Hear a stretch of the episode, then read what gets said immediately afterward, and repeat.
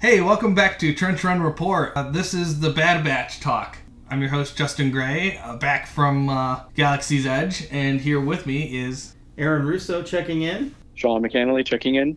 And David Brooklander. Hello, everyone. And uh, the, the first episode of The Bad Batch was released on May the 4th, Star Wars Day, which was uh, earlier in the week. And then they released the second episode on Fridays, where they will be releasing it uh, each Friday from now on. Okay, so David will give a short summary on the episode, and then uh, we'll talk about it in a review kind of style. And then uh, Aaron will talk about episode two, and then we'll talk about it in a reviewing kind of style as well. Take it away, David. Yeah, so yeah, talk about a one hour episode in, in a short two to three minute span is uh, more than just a challenge because of how great it was. So yeah, it started out with uh, kind of a continuation of the Clone Wars with the Bad Batch coming in to help out uh, Billaba and Caleb Dume um, right before Order 66 happens. So then we got to see that transpire, their kind of confusion with what was going on because of with their enhancements and inhibitor chip wasn't activated within them, so they never really were a part of Order 66. But within as the episode goes along, Crosshair kind of becomes transitioned almost kind of like regular troopers in executing Order 66, which kind of adds a cool conflict to their relationship and how that kind of falls apart as the episode goes along. So they end up going back to Kamino, and they, there's a briefing where it shows Emperor Palpatine doing his speech before the Senate, where he declares a safe and secure society. Um, and it kind of goes in with their struggle for kind of trying to find their place in the Empire. Uh, the clone troopers becoming rather hardened, like kind of like what you see the stormtroopers in uh, four, five, and six, in their kind of relationship with Omega, which is, according to you know, some rumors and theories, who might be the last clone, and who ends up being an enhanced clone like themselves. They end up uh, getting caught in Kamino, trying to escape uh, after a, a mission uh, where there's multiple conflicts going on within the Bad Batch and Tarkin tests them and basically turns Crosshair against him by activating or increasing the intensity of his inhibitor chip. And the, the episode ends with them escaping Kamino to go find a, a friend of theirs that will help them kind of along their quest. Yeah, well put. So uh, let's break this uh, down. Uh, talk about our likes and dislikes. Um, we'll start with uh, Aaron. Uh, yeah, I mean, I really, I really, really, really like this episode. Um, I will be honest that going in, like, so when when Bad Batch in season seven of Clone Wars, I did not like. I thought they were mediocre at best. I didn't, ha- I didn't have a strong impression of that at all. Um, it just felt totally separate from the rest of the season. So then when they announced that they were doing a whole series, it put me in my classic Star Wars fan mode. Like, I'm not super excited about that, but I already know I'm going to watch every bit of it. Like, like I, I'm so addicted to Star Wars that even if something comes out, like if they said a remake of the holiday special, I'd probably still watch it, right? So, but my expectations for the show were low. And as the build up for the, the show came up, I was like, okay, I started to get a little bit excited about it. Um, so my expectations were low. So when I went into it and watched the first episode, I was blown away by how good it was. Um, it far exceeded what I expected it to be. Everything that I was worried about, which there was two things that I was worried about going into the episode. One was, is the Bad Batch going to be for me as annoying as they were the first time? Because I just didn't find them, I didn't find them entertaining. And number two was, was this going to be something that would be at least initially like framed in the Star Wars universe, like in a storyline that I can re- I can understand, like, or it's just going to be here's the Bad Batch doing random Bad Batch, I don't know, or whatever. Um, and so I was really, really surprised by number one. For some reason, I don't know if it was the writing or what it was, but like the Bad Batch just grew on me almost instantly. Like their chemistry and their camaraderie was hilarious, and like the way that they all kind of ribbed each other was just was funny and I mean, even Wrecker, who I found I did not like Wrecker, and I just fell in love with him. Like he was hilarious, and like he had that little stuffed animal, and I was just like, who is this guy? like, what is going on? Um, I was just blown away. The whole, you know, Order 66 being the kickoff was epic and just totally blew me away.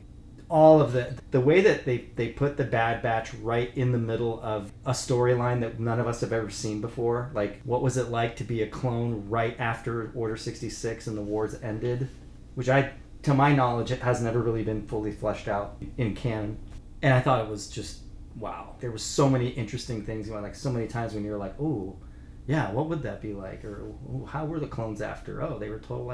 And what, what what would that like? Even like Tarkin showing up on Kamino, right? Like bringing the prequels and the original trilogy together in that scene, and like having that conversation. You know, like he's like, there's there's no Republic anymore. You know, and like things are different now. So many things about the episode that I thought were just interesting. Going, having that interaction with Saw Gerrera and what's the, you know, the origins of some of the rebellion was super cool. Um, so I love how I just loved it. I loved how they took the Bad Batch and made them like the focal point of us traveling through this this timeline um, in Star Wars, and I think they did it really really well. Um, I loved. I thought Omega for being what is the traditional annoying kid character was actually really really good, especially in Episode Two, which we'll get to later. Um, but yeah, I got all kinds of questions about Omega. I think that, that that's something I'd like to explore even on a separate episode completely. Like that's there's something going on there. There's something going on there, and I don't know who. I, I think I think the Kaminoans might be the most knowledgeable of. I think they did something very specific that nobody else knows about. Um, but yeah, lots of interesting stuff about that. Um, but overall, love the episode. As far as dislikes. Um, I don't know that there were. I didn't have any strong dislikes of the episode in this of this particular episode. Nothing jumps out at me as dislikable. Um, uh, yeah, I, I just I was really really over the moon with this. I thought it was just a great, you know, and they took an hour and fifteen minutes, and I was never bored or like, hmm you know, like oh this is not keeping my attention or whatever. I mean, there were there were some some of the portions maybe of the prison when they were locked up together that were a little like they spent a lot of time with those characters just in that little cell which was a, maybe a little bit odd. Um, but even that was like really interesting like how that those characters all developed there. Um, maybe the only thing I would I was I was a little bit turned off by was just like I said before like how like the clone troopers were all just instant like total assholes like they were just dicks to everybody, even to each other. It was just, which was interesting. I don't know what to make of that or if that matters all that much, but it was just kind of weird. Like Clone Wars, we spent all this time falling in love with these guys. You know, it's like the whole magic of Clone Wars, and now they're just all jerks except for the Bad Batch. And I mean, Mhm. Rex is somewhere out there being a good guy still, but but the clones are all just like like picking fights, you know, and throwing food at each other, and even like getting into an argument in the cafeteria with a little kid. Like they're just total jerks which threw me off a little bit, but that was the story, I guess. So that's my restrained response to like and dislike. I could go on and on, but it was great. It just really hit me right where I needed to be hit, and I loved it. All right, uh, Sean, what were your thoughts on it? Yeah, so I watched it with Aaron and with David at Aaron's place, and I too um, went in with neutral expectations. Like I wasn't. Um, I thought that the season seven Bad Batch episodes were take it or leave it, um, kind of tacked on, I guess. I don't know if they knew they were setting up a series around it, but it was, you know, just a side adventure for me. Um, but then this, yeah, this really stepped up the expectations, and I'm like, I'm watching it, and we can discuss this question: Is this Clone Wars season eight? Right? Um, is Dave Filoni sneaking in season eight of Clone Wars with this show? um, and I guess I didn't even realize till it started that this was going to be set in the very early Empire era. Um, I guess I thought that it would be a Clone Wars story, but it is refreshing that it is this wide open kind of 10 years post Revenge of the Sith era that they can really start fleshing out with this show. I don't know if they're going to do any time jumps or anything, but that is a blank canvas as far as the TV or movies uh, or just like on the screen portion of the story. And so that's pretty cool to see that situated there. I guess I also found Wrecker to be more, um, he's toned down maybe a little bit, or he's more lovable here than he was in season seven. Uh, he's kind of annoying in season seven. Uh, I like Tech. He's my favorite. I just like identify with him, I guess, because he's kind of the nerdy tech guy. Um, and uh, I do agree with Aaron. I think there is something with Omega. I have some thoughts or theories, or the internet has theories, and there's something there. It just it reminds me a lot, especially with episode two. It's just it hits a lot of the same beats as Mandalorian season one, episode one and two, with the introduction of like this kind of a child that our characters have to care for and like make a decision about whether this person's going to be part of their story or not and they're kind of at first trying to slough them off and then you know reunite or decide that oh you're one of us now or you're part of my tribe now um, is very much the same beats that you saw with mandalorian and i liked that um, i thought like the animation style at the beginning was very similar to how clone wars ended where it was that kind of washed out art style um, it looked really cool and i just i felt like they had a little bit of a spin uh, at the beginning that they changed halfway through back to the more conventional style did anyone else notice like a, a different art style at the beginning during Order 66? I didn't. It just seems like uh, is cell shading the word, the kind of more video game looking than animated show looking. I don't know. I liked it, but they made a distinct look for that part. I think probably because it's somewhat of a flashback to where the story ultimately goes. But I thought it was neat.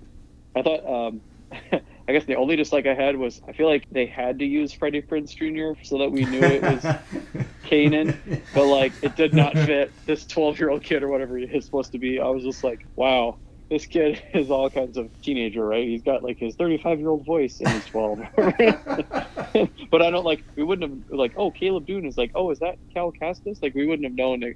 The casual viewer might not have understood who that was, except the voice gives it away. Maybe I don't know. That was weird, a little off-putting. I, I was um I was actually um uh I didn't really pick up on it the first time I, we watched it, and then on the way here I was kind of listen watching episode one again just to kind of refresh my memory and like so I wasn't paying as much visual attention, and so I was more listening. And when I was more listening, I was like, "Holy crap, that is not a kid! Like that is not like that's Kanan." What what Mm-hmm. like? And you could really hear like, yeah, that didn't quite work. I mean, I guess it kind of was like it kind of reminded me of like how when Luke showed up in the end of it, Mandalorian, it was like, oh, like that's awesome, but that does look a little strange, but still, Uh-huh. still really good.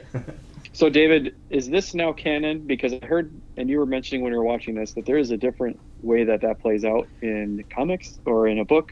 Um, and and what do we think? Like, is there two canons at once, or is this overriding that? Even though they're both Disney, uh, Yeah. Disney products, you know. So as far as that goes, uh, and from what I've seen from other sources on YouTube and stuff like that, anything that is put into TV format or anything like that, that becomes the official canon. So it does override uh, the comic version, which is where they're actually on a different planet. I don't remember which one it was exactly, but Depa Billaba and Caleb get attacked by the clones, and they actually hold them off for a while. And Then they get overwhelmed. That's when she tells him to run. So I, I haven't seen or heard anything as far as why they decided to go that route, but I have a feeling that Dave Filoni and them decided to pick Depa Billaba and Caleb because they're a well-known character within Rebels. So for decently casual fans to the hardcore fans, it adds a little more on-screen character development. And a funny fact about Depa Billaba, I didn't remember this, but I actually saw something on social media last night that she is actually in the Phantom Menace. The actual character Depa Billaba is in the ceremony in Phantom Menace. So I'm like, oh, that that's pretty cool. But yes, as far as I know and what I've seen, what is in Bad Batch is now the official canon. I think we have that we have that in the parking lot to explore that more, right? Yeah. Mhm. I want to hear David's like and dislike. Uh oh. Okay. Yeah. Aren't you supposed to do it too? Yeah. Yeah. Um. Overall, I really enjoyed it. More for more reasons than just I'm the EU guy. Um. I really loved the fact that they did bring in Order sixty six. Um. Because I remember talking with you, Aaron, beforehand, because we were kind of picking each other's brains as far as what we were thinking, what we were expecting, and I mentioned I think we're, we're going to see something with Order sixty six. They're not going to be taking part of it, but it's going to happen, and they're going to be in that environment um, and that's exactly what they did. Um, I really liked what they did with Caleb Dume, um, how he's got kind of like that little cockiness swag at first, like he does in like he has in Rebels. Because when Hunter goes, "We move fast," he goes, "Good. That's the only way I know." I'm like, that's that's totally his character. Whenever he's joking with Ezra or with um, Uh, Hera. Hera, yeah. So I thought that was a good tie-in. Uh, they got his lightsaber right, same hilt. Uh, I really enjoyed that. I also enjoyed seeing the fighting style of Depa Billaba. because she makes that pose, which is the exact training pose and fighting pose that's in the actual comics. So them drawing that into the actual TV show, I thought was really cool. And then there's the clone troopers. Um, I am actually very, very happy with how they portrayed them within the Clone Wars. You can you admire them. They're soldiers of the Republic. They're looked up to. But then once Order 66 happens, that inhibitor chip, the way I view it, and I think it's somewhat in line with the extended universe, is that once that chip is activated with Order 66, it basically opens up all the aggressive behaviors of Jango Fett that that inhibitor chip was holding back. Like what the Kaminoans say in the episodes where they're trying to figure out what happened to Tup, is that the inhibitor chip was to dial back on that aggressive behavior that Jango Fett had. And once that's activated, it stays activated. So it, it doesn't shut off. So that's why they're aggressive in this episode, second episode, and probably what we're going to see in canon for the rest of the season. Um, and I also wanted to point it out. I like what they did with the tactics of the clones once they started to attack. It's in like a lot of the comic stuff is that they knew that if you were going to defeat a Jedi who could block blaster bolts, use the Force, send bolts back at you, is you had to overwhelm their defense. So you see them, they're all attacking Depa Billaba from one side, but then they kind of swarm around her. So then it becomes too hard. She can't block everything from a 360 degree view. And that's what happens. That's how they disarmed her. Because if you see it, she actually loses her lightsaber before she dies. Which, so I, I thought that was cool. Um, I do like what they did with Crosshair as far as him kind of having that transition to obeying Order 66. Um, and when Tech and Echo were talking about, well, why did it happen to them and not us or Echo? Because he was a reg at one point. And then Tech starts talking about their programming, where Wrecker's stronger. He's got the smarts. Hunter's got his electrical senses. And Crosshair was his enhanced shooting skills. So I'm almost thinking the only thing that was tampered with Crosshair was that specifically. He does look different, but I don't think he had like a lot of modifications to where that chip was canceled out, like it was with Hunter or Wrecker or Tech. Um, yeah, there's just so much to talk about. Um, then, as far as the clones go, you had mentioned Aaron. You wanted to explore more with Omega, and I've seen a couple theories um, that she's actually not only is she the last clone, but she's also force sensitive, which might be the explanation of when she goes to Crosshair. She goes, "I know what you're thinking. Please don't do it." So she might have that force connection. Where she's able to read, read or know someone's emotions, and off that be able to read what they're going to do. Do you So- think? Do we think that Omega is either force sensitive or somehow infused with the Force as like a prototype of a clone trooper 2.0, which is like a Force trooper? Um, yeah, yeah. I mean, definitely. that's what I think.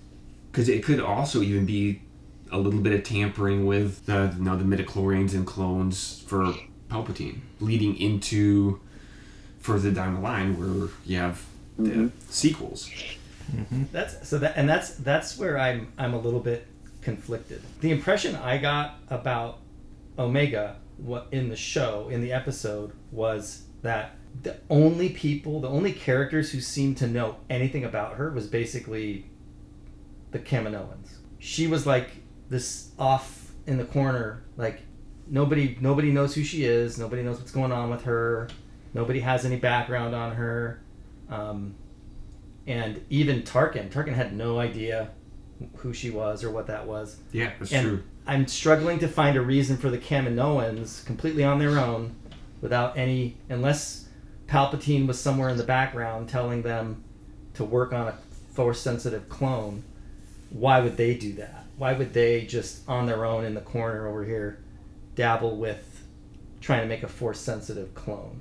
hmm and then and then if they and if they did and if they were if if palpatine was the one behind that why would they then facilitate her escape which is what they clearly did like they they helped her get away so i i'm struggling like is this is she force sensitive or is she just an enhanced clone with other special powers or combination of powers. I've heard one theory that that she's just a combination of all their powers, which Call is that. where I feel makes more sense in the story.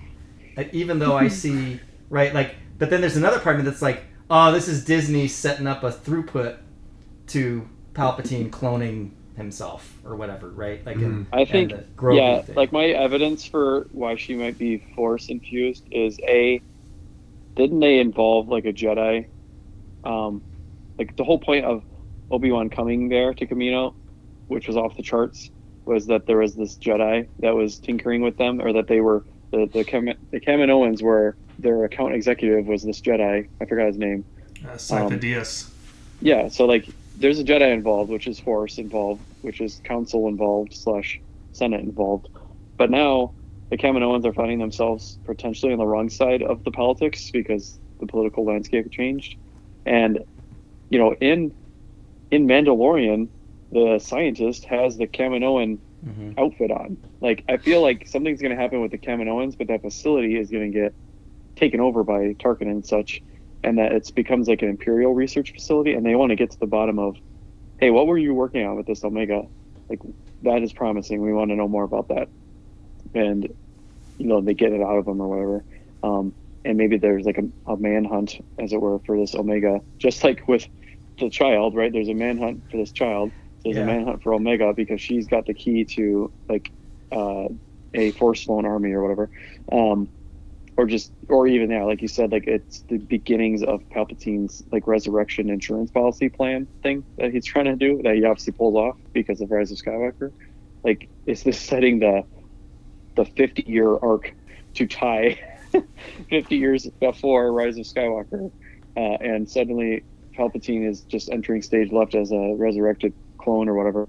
They need to explain that, and they start those seeds with this story, perhaps. I- and also, you can tie in Baby Yoda to that. I feel I Mm. feel like I feel like that would. I mean, my personal take on that is that would be lame. Like, I mean, I'm saying like to to rehash that exact storyline. Oh, we found this kid and they're force sensitive, and now we got to protect them. You know, and I mean, I feel like that might be too on point. A rehashed formula. Yeah, I mean, like if you literally the only two shows that we've gotten so far would both be as their central storyline about a force sensitive young character that needs to be protected by these less than refined, you know, military or warrior or Boba Fett or whatever, uh, bounty hunter. Yeah, I, I don't know. I don't know if they would go that route and make it so explicitly the same. I, mean, it's hard because it's like be on a meta level, it's like it's like, hey, hey, Mandalorian was an awesome formula. Let's just recreate the formula because it was a winning formula, and let's do it again. A different, like a, same but different. That's like the cynical business centered view of it. I, I, I was Uh, hear, I was hearing something though today, and I, I know that, and I'm I'm not I haven't gone as far back, but I know that Bad Batch, the Bad Batch characters, and even this series has been worked on for years. So I don't know which came first, the chicken or the egg, but I'm pretty sure that Bad Batch as a as a cast of characters and maybe even as a series may have been in development even prior to Mandalorian and the storyline with Grogu. Um, but again, I guess at this point we're all it's all speculation, right? Because the show hasn't told us Mhm. either way where it's going. Yeah. But Yep. I mean, it could just be hinting. I mean, I I thought it was uncanny how many beats were being hit with Mandalorian. Like so yeah. many Yeah. And I was like, is this intentional where they're like baiting and switching us and they're going to take it a new direction? Uh, in the meantime, they're just tickling the itch of like, hey, you guys remember Mandalorian? Like, this will remind you of that for a little bit and then you can wade into this and then we're going to take it somewhere. I hope. I hope. or is it, I, or are they like literally just copying the story? I really you hope know, they're not like, let's try that story. again. That's my I can't take tell yet. because Dave Filoni's behind it both, so I'm like, he wouldn't just like. No, I don't think he He's would. too creative for that. I But he's also enough of a troll that he would be like, "Yeah, let me bait you into this, and I'm going to switch you up." I, and Yeah. I, I think, I think way. that they would be opening themselves up to a tremendous amount of criticism if they make that, if they follow that plot line too closely. Because that was Yeah. one of the criticisms of the sequel trilogy was this is just a rehashing of the original trilogy. and that's lazy. And give us something original.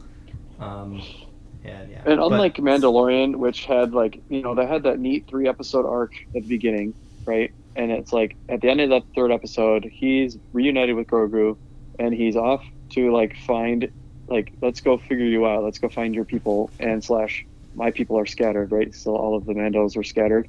So it kind of was open ended, but I don't, I don't really know where, what is the new, what is the plot now? Like they helped that family get off the off the planet. Uh, I guess we're talking about episode two slowly here, but it's like what what is the uh, MacGuffin now, right? What is the point? What is the plot thing that's driving the plot forward? Um, they have her, they decided she's with them, but what are they? Where are they going? What are they doing?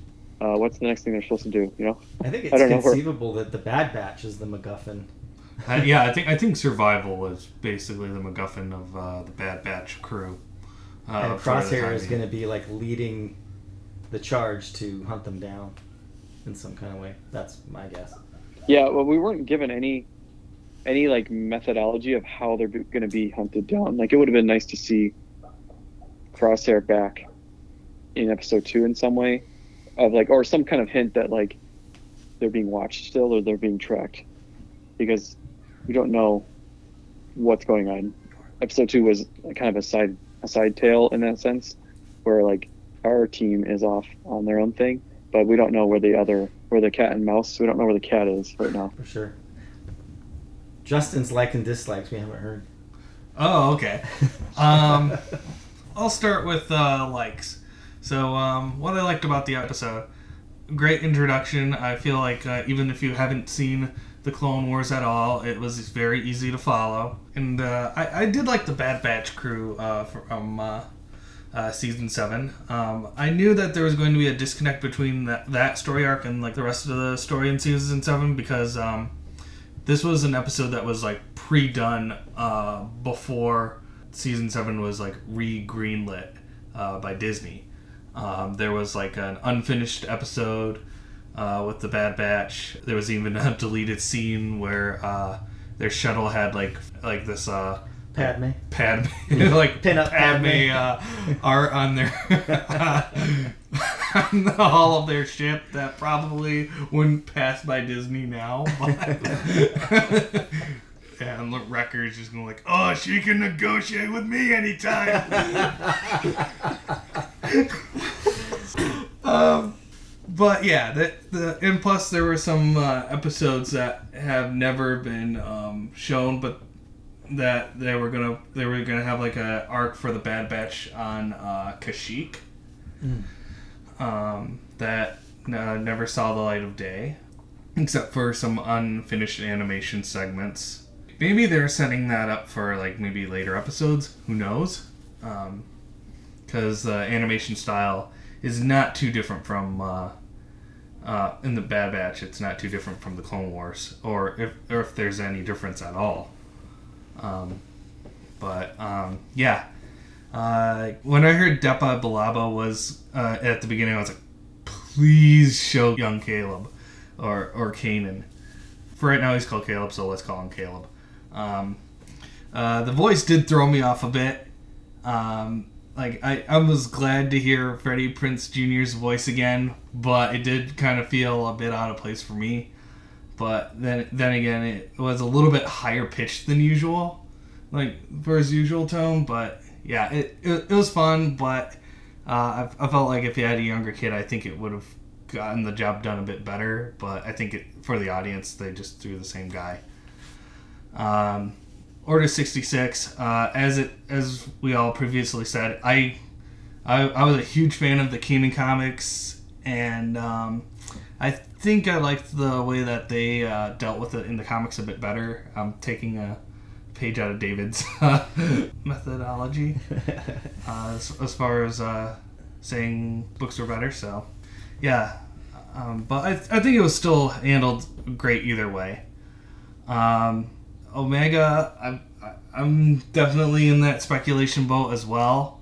Uh, but my, my speculation was that uh, she was a combination of uh, all four of them. Um, maybe Wrecker Strength hasn't, hasn't uh, showed up yet, but who knows? And I think Crosshair as the um, antagonist of the show will make the show very interesting because it's it's it's an opponent that they don't want to get rid of, uh, but at the same time they know that yeah he's he's a threat. Uh, he's been with us the whole time. We know how he works. So yeah, just just love the first episode. And uh, I, th- I think we'll start with ratings. So I would give this a good eight out of uh, eight out of ten. Uh, Aaron, what's what's your rating? Oof, man, that's tough. I, I think I'm gonna go with my gut. I mean, like when I finished watching it the first time, I was, I was right up like nine out of ten. Like I feel like it was for me, it was as good a Star Wars episode of anything that I've ever seen. So it was at least it was a nine out of ten for me. I'd have to agree uh, with you, Aaron. Um, I like that it was a really serious episode, but they still made it fun, especially with the food fight and Wrecker and Tech, them arguing about the programming. I, I thought that was just good, good humor added. Yeah, I loved Re- Wrecker attempting to have a philosophical conversation about his free will. It was just hilarious. Like, I love it. I just like direct things. Don't tell me I was programmed that way. And he just slams his fist down, and everyone just turns and looks at him. Yeah, so I, I'd have to say that was probably 8.5 or 9 out of 10. Yeah. Uh, what, what what's your rating, Sean? Yeah, I think 8.5 to 9 out of 10 for me. Um, I mean, I, I kind of grade all the animated stuff on its own scale, I guess. Um, and it's right up there with the some of the you know the final episodes of season seven of Clone Wars and such. Um, and it was a big step up from their arc in the Clone Wars season seven. And then, then even especially in context of episode two, it definitely holds in my head uh, 8.5 or 9. All right, let's dive into episode two. Episode two. Uh, so briefly, episode two, uh, titled "Cut and Run," which I thought was really creative. Mm-hmm. Um, just the way that it could have been referring to what the Bad Batch was doing leading into the episode, right? Cut and run from Kamino. Um, and then you had Cut, the character in the episode, and then Cut and Run is actually what happens to Cut in the episode is he cuts and runs, right? Like he cuts ties on that planet and, and takes off. So I love that that that was a really creative title that I thought was really interesting. Um, but basically, I mean, we get uh, the Bad Batch and Omega arriving. On, I don't remember the name of the planet for some reason, um, but um, we get them arriving to visit Cut, and they have a history, um, and they meet and, and talk. Um, I I think it's worth pointing out the, the one of the the scene where Omega steps on a planet other than Kamino for the 1st time. I thought was just amazing, and that was a really cool story beat there. Um, uh, they meet and talk. Um, there's some discussion about you know what's going on or what happened or whatever. We find out that Rex had been there just the previous day, which I thought was crazy. Um, so obviously we know he's showing up. I just didn't realize they were going to tell us that explicitly. Like, yeah, he's right. He's he's probably going to be in the next episode. I would guess since he was just there. Um, and then we have the um, we had the one little side thing with kids playing ball, and then Omega almost being torn apart by a Nexu, and, the, and the whole little parenting lesson that we, we got there, where like Cut and his wife are a little bit more parental, and the Bad Batch is like you know like what are you doing? You know, like that was really interesting. Um, uh, and then we have um, the kind of the whole escape sequence, which I thought was really interesting. I think what I really am appreciating, what I think was really cool about this episode, was we had that imperial presence, like you know, like how it's like, it's it's just there. It's like and it's like it's impeding all of our heroes and main characters, and so that whole sequence of the escape from from the planet was was pretty compelling. It, it was the sequence in the show that gave all the the Bad Batch the opportunity to show their their you know different skills, which I thought was cool. So then the main one of the main things of the story was the decision that they made to keep Omega there, that they're not going to leave her with them, and that she was really compelled to stay with them. Which I guess you know we can speculate on. Probably would have been better for her to not go with them, you know, since they are like going to do all this dangerous stuff. But but obviously that's not the story. Um, but yeah, so then that kind of sets them back on their way, like in, into whatever the story is going to be. I think it, you know, definitely uh, it picked right up from, you know, like there was no time gap that I'm aware of. I mean, they were in, they went into hyperspace right at the end of the first episode, and then and then they come out of hyperspace, and there we go. So, yeah, but that's a that's basically the episode. Am I missing anything? Mm, not really. so. So, uh, Sean, what are your thoughts on this episode? I thought it was it was quite predictable. Like I wasn't surprised at anything that happened. Um, the only thing I guess I was surprised of is how quickly Cut and Suu were like, "Yeah, we're gonna get out of here." like I understand they want to be under the radar, um, and I guess there was always a clone presence on the on the planet, which I would I I, I found surprising because he's like a deserter, right? So he would want to be far away from wherever clones are, whether they're the good guys or the quote unquote bad guys now. Um, so I, I just I don't know. Like it doesn't seem like somebody who's like set himself as a farmer can just uproot and just leave so fast. But that was kind of abrupt, I guess. But you know, kind of the meta of that of his his whole arc of like, yeah, I'm gonna like nope out of this whole thing and be like, I'm gonna marry somebody, have raise her kids with her, um, check out of this war, not take sides, just kind of lay low, is just uh, an interesting path. Um, you know, in Star Wars, for someone to be like, I'm opting out of the wars part of that is kind of interesting um, and controversial, right? Someone would say, someone would say, yeah, it's cowardly. You're not engaged in the battle. You know, I have a feeling that like when the rebellion comes up, it's like pick sides, right? You're either with us or against us in this kind of binary thinking. He kind of represents the third way of like, you know, nah, like we'll just narrow a scope of what we're responsible for morally. Um, and in his case, it's prioritizing the safety of his family over other higher concerns about, you know, a cosmic war or whatever. And I just, and he's, it's an interesting character. They haven't, haven't had really someone like that. And Uncle Owen was kind of similar, but in a more cynical way, or he was obviously portrayed in a negative light as being like the, don't put your head where it doesn't belong and just stay out of it. Um, keep your head grounded. Don't have your head in the stars all the time. Um, and he's kind of a different, more perhaps more positive uh, or optimistic look at that angle of like what was life like for everyday people, um, and especially in this context where the sides kind of flipped or whatever. It's like, well, you know, we had a republic, they had a clone army, and I was maybe on board with that. There was separatists, which you may or may not agree with, but now we're talking about like this empire, and there's this cult around this empire, and it, you know, it's getting kind of weird and scary. Uh, and they're like swapping out the currency for this like basically cryptocurrency where you have to be like marked or have your you have to have your chain code to transact any business. Like that's a lot different than what he was probably used to which is like trading his crops for various like a barter based or just a local currency thing. Like that's a big deal.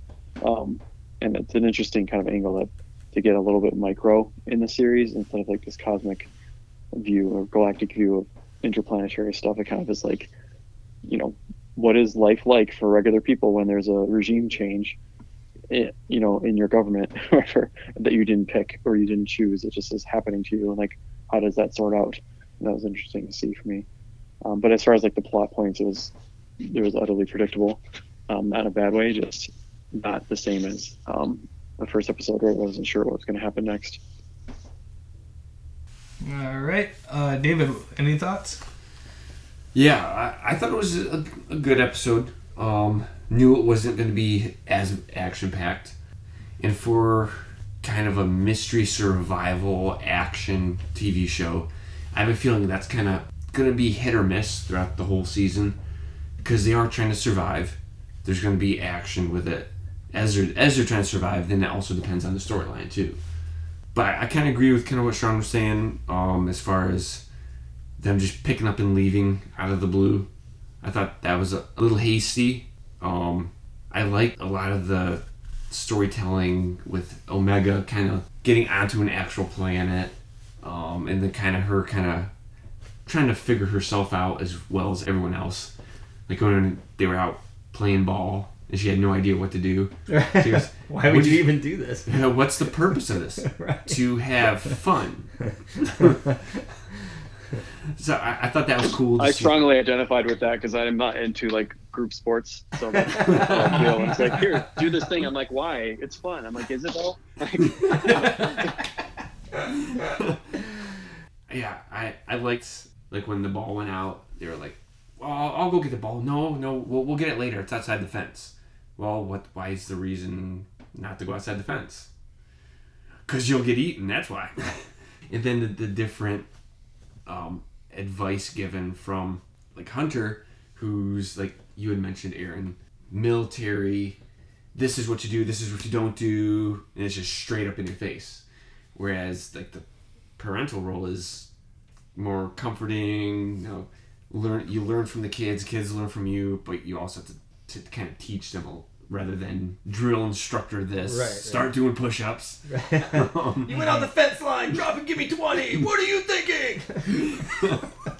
So that's what I'm saying. It, this one especially hit more beats. Like this one had the same pace almost, or the same arc as like episode two of Mandalorian season one. So like he's stuck with the kid. He his ship gets impounded. That happens in both episodes, right? You know, like and then they meet well, some, they, and they he meets a mentor, purpose though. right? This one. Yeah, I know, but like I'm saying, like their ability to get off the planet is impeded, and they have to overcome that to to be able to leave. So for one, it was the Jawas, and for this one, it was impounded. Um, and then they meet a mentor, right? So Kuiil is is the mentor that they have to learn from, and then you could say Cut is the mentor they have to learn from in this one. Uh, like it just to me, it's just so on the nose, like narratively that like, there's got to be something to that, either cynically business driven as like we're just gonna carbon copy Mandalorian flow because that worked, um, which I don't think it is, but the cynic in me thinks it is. um, I think it's just maybe it's just like a generic enough template that works that it's not like necessarily cloning Mandalorian, but it's like you set up a show and then episode two you kind of go a little more personal, right? Something and the, I don't know, it just it hit too many beats for me to be like, this can't just be a coincidence. There's got to be something going on here, uh, especially those three main things. Like you can't leave the planet for some reason, and then you're stuck with this kid, and you have to like you're deepening the relationship with this person. So like Hunter's on a journey from soldier to now he has to be in this forced father role and learning what that's like and what is that about. Which the same thing was with Din. You have to figure out like how to not be just a mercenary. Uh, and then there's this mentor role that is this mentor presence is in is in their life now, um, which in this case is like a peer. With Kuiil, it was like truly a father figure or a, an uncle figure, I guess you could say, um, who taught him some things along the way. I just, it was kind of interesting to me those parallels. hmm Yeah. Or, or like George George used to say, it's poetry, so so it rhymes. That's a creative way of putting it. But, Mhm. Yeah. Yeah, so like was that like was Dave Filoni like I'm giving a nod to the rhyme, but I'm not telling you I'm not just carbon copying it. I'm I'm giving you a tribute of it, or is it like I was forced to make it rhyme against my will? You know what I mean? Mhm. I can't Oh, decide yeah. which Mhm. one it is. hmm Yeah, the only other thing I would mention from this episode is the firefight that they get into with the the now stormtroopers, um, and it is really weird seeing clone troopers with no markings. Like you go through all the Clone Wars, they have their, you know, the 501st has their blue, the what was it the 212th, which is Obi Wan's has Mhm. like the yellow. You have the green, uh, all these different colors. But then once the Empire's formed, it's everything's straight white, Mm. which it's kind of it, it, it's kind of I don't know if haunting's the right word to say, but you know what's coming Mhm. is that they're being turned into stormtroopers with no designated company or division. It's all the Empire, if that makes sense. I guess I, I forgot to mention this last time, but it plays in here too. There was that little discussion, I think, between Tarkin and the Prime Minister of Kamino, and uh, they basically made it explicit what we always thought, which is like the reason that there's not clone stormtroopers in the future is because they are twice as expensive, Right. or they, they think they can get half price recruits, which explains a lot, right? Because like obviously the clone the clones are more adept and everything, and like when you replace over 20 years, when the clones die out or whatever, and you replace them with recruits or conscripts, you're not getting the cream of the crop, you know, custom made models. You're getting like kids who can't shoot, you know. um, but we're still in the phase where like every almost every stormtrooper is a clone, and so we hopefully will see a little bit more prowess and technical proficiency from these guys than we see the lumbering idiots that are stormtroopers later on, especially like in like in Mandalorian at the end of that first season when those two scout troopers are just dinking around and like they like made an on the nose joke about how bad at, at aiming they are. like those are because those are just two guys probably from that planet who are just on patrol duty, you know. Uh, yeah, yeah. and- That, that's but we're still in the like elite core hardened war veterans era of of clones and i hope that they make the most of that um, and show like actual they're an actual menacing presence. And maybe that's how that is how the govern how the emperor through the governors like the moffs and stuff through these elite stormtrooper corps is able to quickly get such a hard control over the galaxy is because of that. The, they really were elite stormtroopers and maybe and maybe 20 years later like the stormtroopers reputation is built in these first years of fear and control. And like even when the people behind those outfits are less adept like that they're kind of riding on the reputation right? So it's like if you had hardcore legionnaires in roman times and then people wearing legionnaire outfits later but they're not legionnaires they're not trained the same they're not whatever. But like that projection of force and fear is still there and that's the tool that's used. Um, i wonder if they're going to go at, at all in the uh, like let's, let's explore this stormtrooper tran- transition from clone to stormtrooper um, either directly through personal characters we might know or just in general we can see the progression or regression i guess you could say from elite troopers to bumbling idiots um, that were presented later on with um, i don't know like it, but that might be like a retcon because like i don't know if they meant to make them such bumbling idiots in the show or in the movies before or was it just plot armor right? It's like i know they say like oh luke and leia and han got out the death star because the stormtroopers were ordered not to kill them just to like funnel them back to the falcon so they could escape on purpose right? Um, and it's like retconned as like the reason why. But it's like really it's like it, we need exciting blaster explosions in the movie and we can't really put our heroes in actual danger. So that's why like really that's why they are so bad you know? Yeah, they really are that bad I you would. know i mean? Yeah, I would definitely say it's the plot armor. The good guys are always a better shot. when the when the clones were the good guys, they could wipe out the, the the droids no problem. Like it was like droids couldn't hit the side of a barn, clones would wipe them out. And as soon as the clones become the Imperials or whatever, or the stormtroopers, right? Like like if the good guys, I mean, I think Star Wars does does it a little more sloppily, but generally mm-hmm. speaking, in Star Wars, like the good guys are almost invincible and the bad guys are just total schlubs. I, I will say, Rebels is the is the apex of that. Like in Rebels, it is that is the strongest plot armor, right? It's like yes. Stormtroopers are only as deadly as Don't go there. requires. Don't go there.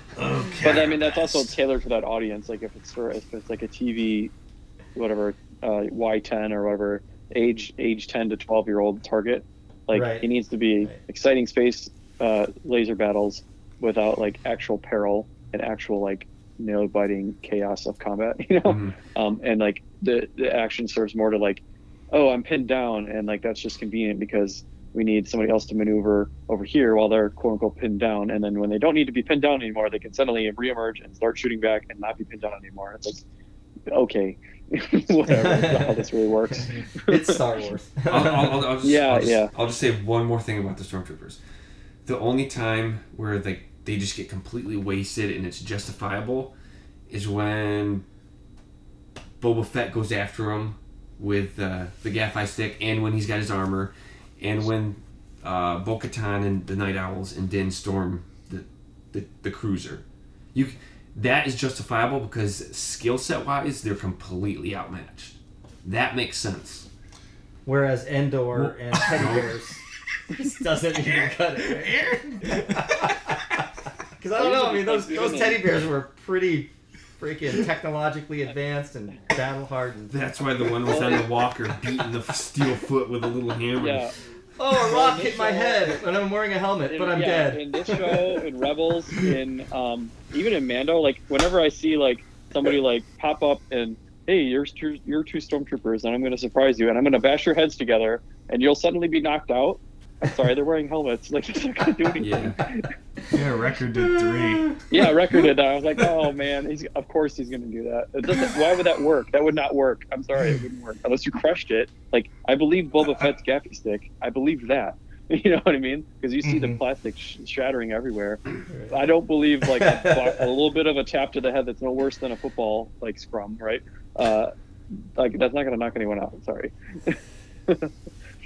Okay, can we please, Um, please move on from back Stormtroopers? back to episode yeah, two. I was gonna ask Okay. a question. Do we do we think we're gonna see Cut and Suu again? Um, I don't think so. yeah, probably not. So if not, if if there's if we're not going to see him again, what was the point of this episode as far as like the major plot? What what did it? Where did we go from? What was point A? What was point B as far as our core characters, and what what place did they move from to the place they moved to, narratively? For me, I think it the episode served two purposes. One was to show how the imperial presence was going to be the main like like the way that the empire was just you know instantly turning life into kind of hell for everyone and taking control um, and it was you know they had to get off of Kamino um, and show what i think the universe is like under imperial control. And kind of like what you were getting at sean like for for everyday people like people on a more like you know obscure planet. And yet here's the empire with like you know pretty much t- taking over. Um, and i think that that was that was important to do. I think that the other piece which i thought was not done so well but i guess is necessary maybe which is the whole um, hey what do we do with this kid right? Kind of like similar to, to baby yoda or grogu or whatever. Which i mean to me the weak point of the episode was like i get i get doing that like having to set up like this thing where it's like where the gruff soldiers don't know what to do with this kid. Like how do you change a diaper? I don't know like get rid of this kid. Like i don't you know and then they go oh yeah no we'll keep her you know? Um, but the problem with that episode for me was like it reminded me a lot of the episode where where uh, Mando s- speculates about leaving Grogu on that fish farm planet, Mm. and Mhm. and like when you're watching that, you're just like, well, we know that's not going to happen. So there's no suspense in it, right? It's not really about that. It's about the character developing this parental bond or this this soft spot for this character that is important to the story, and that I think that kind of served to develop the clone, especially um, Hunter's character, right? As like he's the leader, and they needed to get him to the place where he's like more of a father figure who wants to lead the group. Um, but I do, I really like that Omega wasn't like I've heard people. I was listening to one person talk about how different Omega was from like um, uh, Ahsoka slash Snips and Ezra, who are both arguably very annoying when you first meet them. Mm-hmm. Like they're just like cocky and sassy and kind of just like, what are you? Who are you? Shut up! You're a little kid, you know. Whereas Omega is much more like mature and yeah, just a different kind of character, which I thought was really interesting. And she had more of a like like Ezra was more like nagging, you know, and, and kind of annoying. Or and, Mhm. and Ahsoka initially when she was introduced was like you know like kind of like that, and Omega was less like that. I think that established her character as pretty unique. Um, but I don't think that the yeah, I was worried. that she's I was worried in the trailers that she was going to be like uh, Veruca from Willy Wonka, like a spoiled brat princess child. Um, but the fact, but the fact that she's basically been raised by the Kaminoans, who are this very kind of diplomatic, uh, poised race, right? Like it, she's like very stoic or whatever in that sense. Like she is a child technically, at twelve or whatever, but she's not um, been socialized as a Yeah. brat human. She's been socialized by this like diplomatic race that's very kind of low key and quiet and like methodical. Um, so yeah, I'm glad that they didn't make her into that She's that trio of annoying kid characters where you're just rolling your eyes like, ugh, can't wait till this person matures. She's a know? very. I think she's a. The more I think about it, especially after the first, like she's an interesting character, like from the level of like debating her force sensitivity or like. I mean, they do explicitly tell us that she is like the Bad Batch. She's a she's a an altered clone. Um, I mean, she's altered, but like they're defective, and so they're like, "You're the fifth defective clone." But what were they trying to affect that Right. didn't work? So he's, she's like a reject, a bad, bad batch.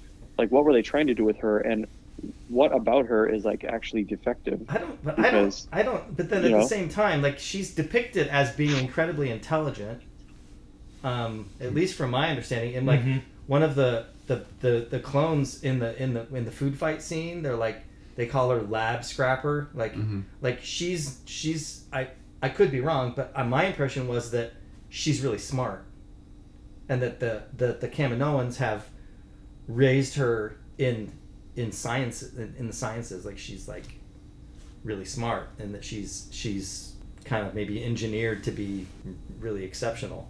I don't know, but at a, at a minimum, she just wasn't that whiny, annoying Mhm. street rat. And she Yeah, does that- something impressive. She shoots the sniper rifle out of Yeah. Crosshair's hands. Yeah, interesting. Never held a, held a blaster It's before. going to be interesting to see where that goes.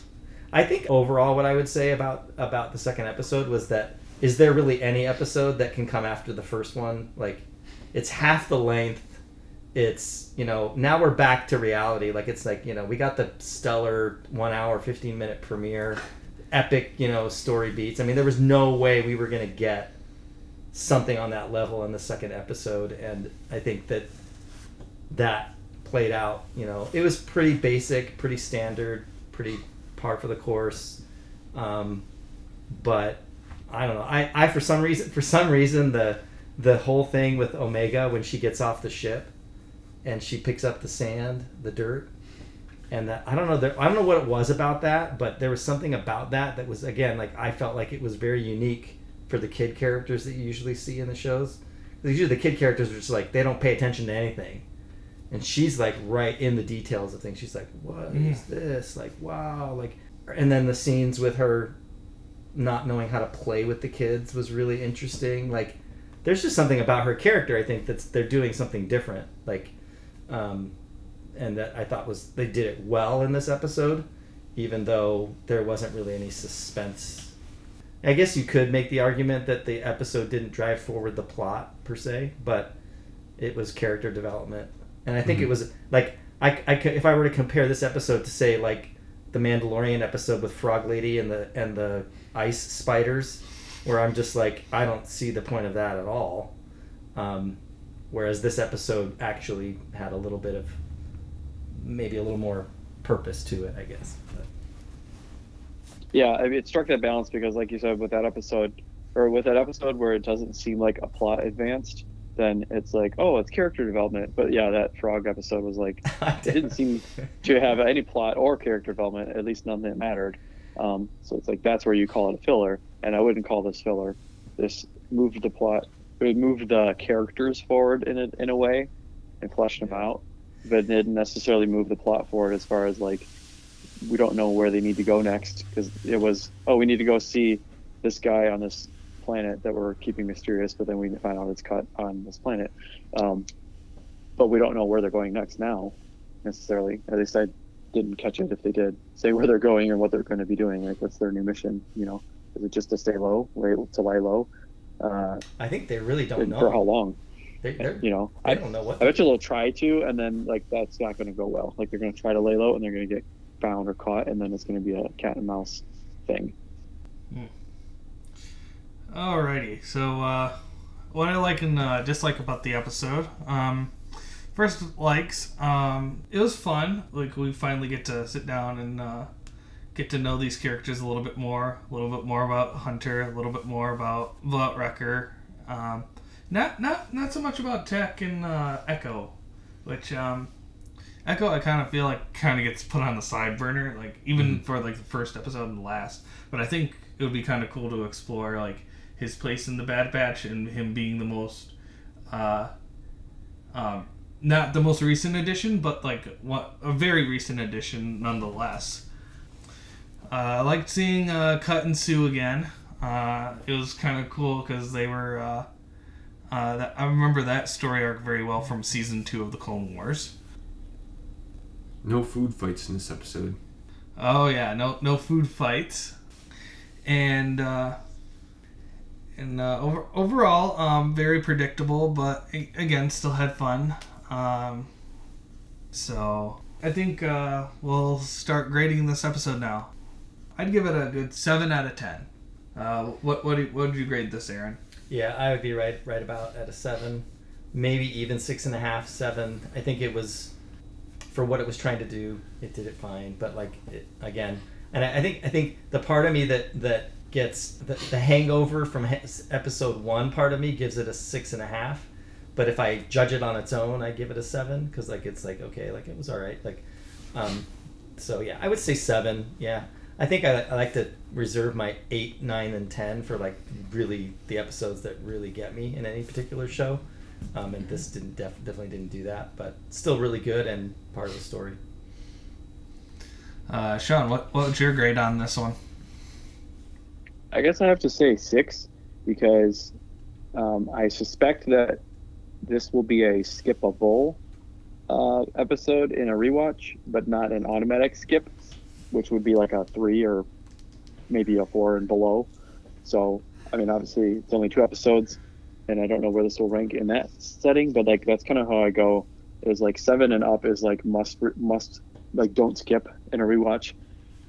Five six is take or leave it, and then four or three and below is like definitely going to skip it on a rewatch, um, either because it's not not needed or it's not even entertaining, even if it's not needed.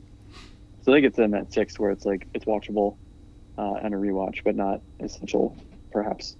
Um, and it was enjoyable enough. All right, David. Yeah, I, I, I'd probably be right along with you guys. Probably like a six, six and a half or seven. Um, more for kind of like what you were saying, your character development rather than the actual storyline. And I think it's going to lead into probably a rather action packed or another really plot driven episode for the next one. Alrighty, I think that wraps up our uh, Bad Batch uh, segments for Trench Run Report. Um, if, if you like the show, uh, please follow us on uh, Facebook, Twitter, and Instagram. And uh, you can find us anywhere on any podcasting platforms. Um, if you want to follow us individually, I am BootsFet on Twitter and Instagram. You can find Aaron at Bro Russo on uh, Twitter and Instagram. And you can find David at Nova underscore Yoda um, on Instagram, where he does uh, Star Wars drawings that are very awesome. I actually own one of them. So uh, please go check those out. And uh, until next time, we'll be back for uh, episode three of The Bad Batch. And uh, may the Force be with you. Always.